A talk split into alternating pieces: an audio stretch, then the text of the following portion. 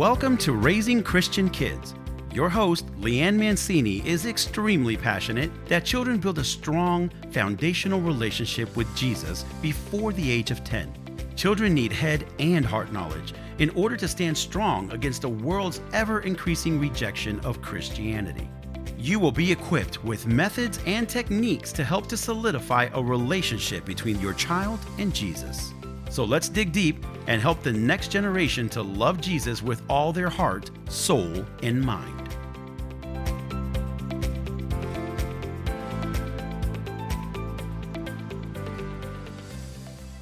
Hello, and welcome back to Raising Christian Kids. I am so happy to do this Christmas episode. Christmas is the best time of year, at least for me. I love Christmas. I love fall too, but being in South Florida, we don't get the snow, the first snowfall, the sleigh rides, or snow skiing. But we still enjoy the birth of our Savior, Jesus Christ. And it is a time for giving gifts, which is a lot of fun.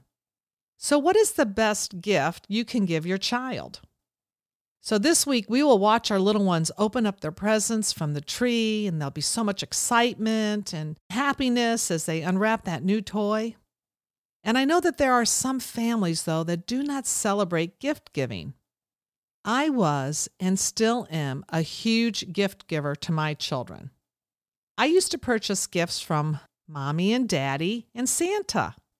I would take the gift tags and I would write to Lena from Santa or to Guy from Santa, and I would use a different color pen and I would write it vastly different from the penmanship of my own tags that came from mommy and daddy. And my children thought for sure that those gifts were from Santa. After all, he wrote the tags himself. You know, I miss those days. But I have to say, although my children are young adults, they still love to come over early on Christmas morning to open up their gifts and empty out their Christmas stockings. I recently sent some of my old VHS tapes to iMemories. There's, I think, two different companies that do this, but I sent mine to iMemories. And it was so wonderful. They copied the video into an iCloud account. And then I can share these videos with my children through an email. So they were so excited to see these memories of their childhood, especially during birthday parties or Christmas or Easter. Memories. Do you have memories of the holidays? I do, and I'm sure my children will. And make sure you share your memories with your children and your grandchildren.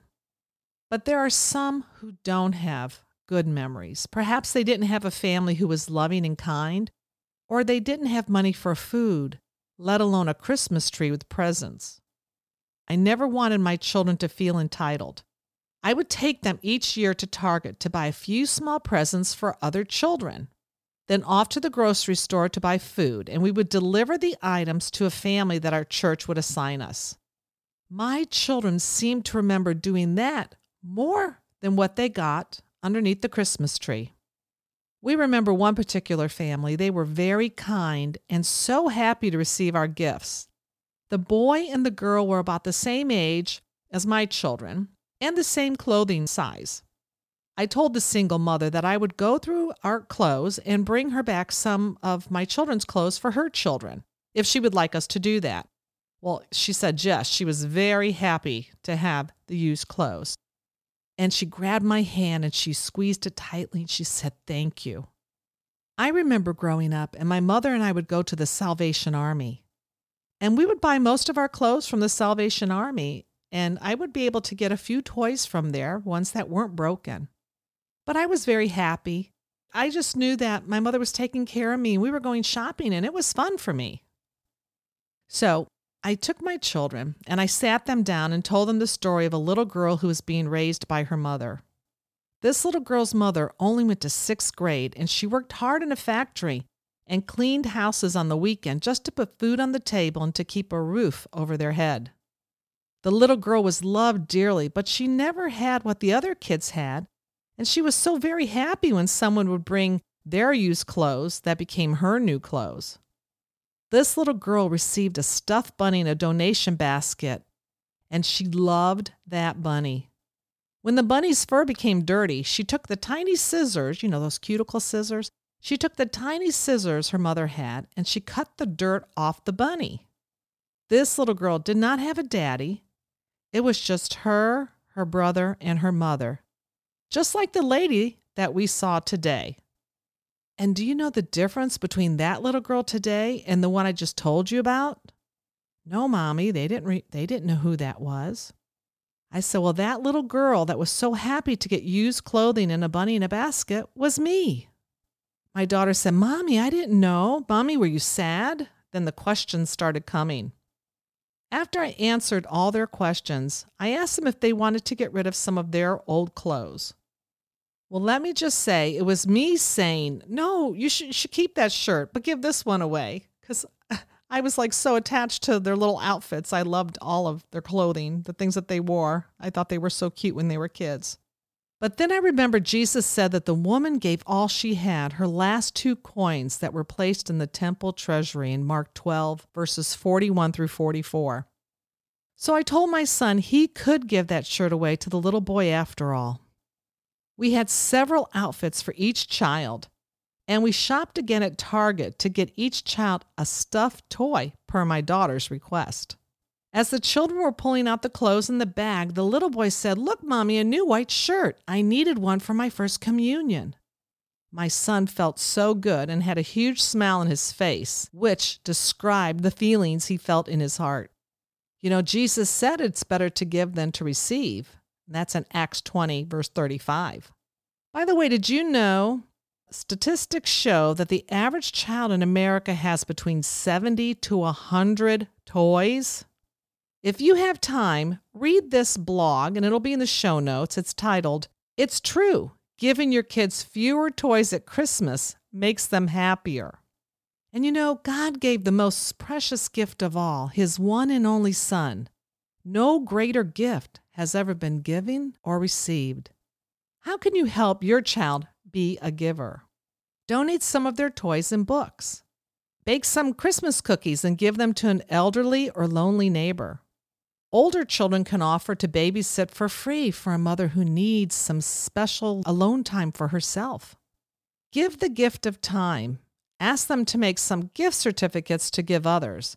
For example, a gift certificate for vacuuming the floor, washing the dishes, taking out the garbage, reading to their baby brother or sister, or be a helper at school and help the teacher make sure the certificate is not something that they normally do, normal chores that they do to earn their allowance.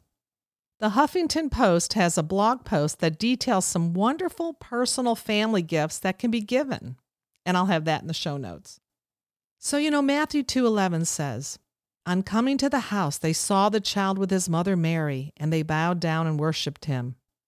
Then they opened their treasures and presented him with gifts of gold, frankincense, and myrrh. These were standard gifts given to honor a king. Scholars claim that gold represented Jesus' kingship, frankincense is a symbol of his priestly role, and myrrh a prefiguring of his death and embalming. These were very expensive items.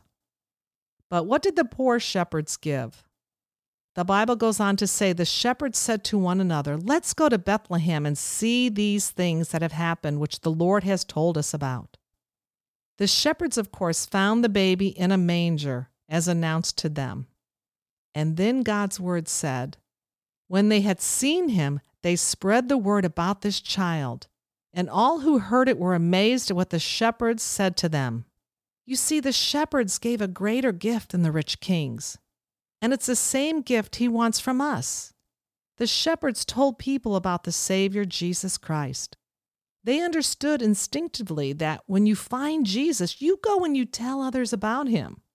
This is the gift we can give to Jesus. This is the gift we can give to others, and it costs no money, but it's priceless. Teaching our children the best gift of all is to tell others about Jesus is a gift to them as well they will be bearing much fruit. They will hear one day, Come, faithful servant, come for your eternal rewards. So let's teach our children about the real gift that lasts for all eternity the gift of Jesus Christ, our Lord and our Savior. This podcast is part of the Edify Podcast Network. Edify is a faith inspiring app that brings together thousands of the best Christian podcasts in one place for your listening enjoyment. Cut through the noise and grow your faith by diving into the world's top Christian podcasts today. Download the Edify app for free from the App Store or Google Play, or by going to edify.app. That's E D I F I dot app.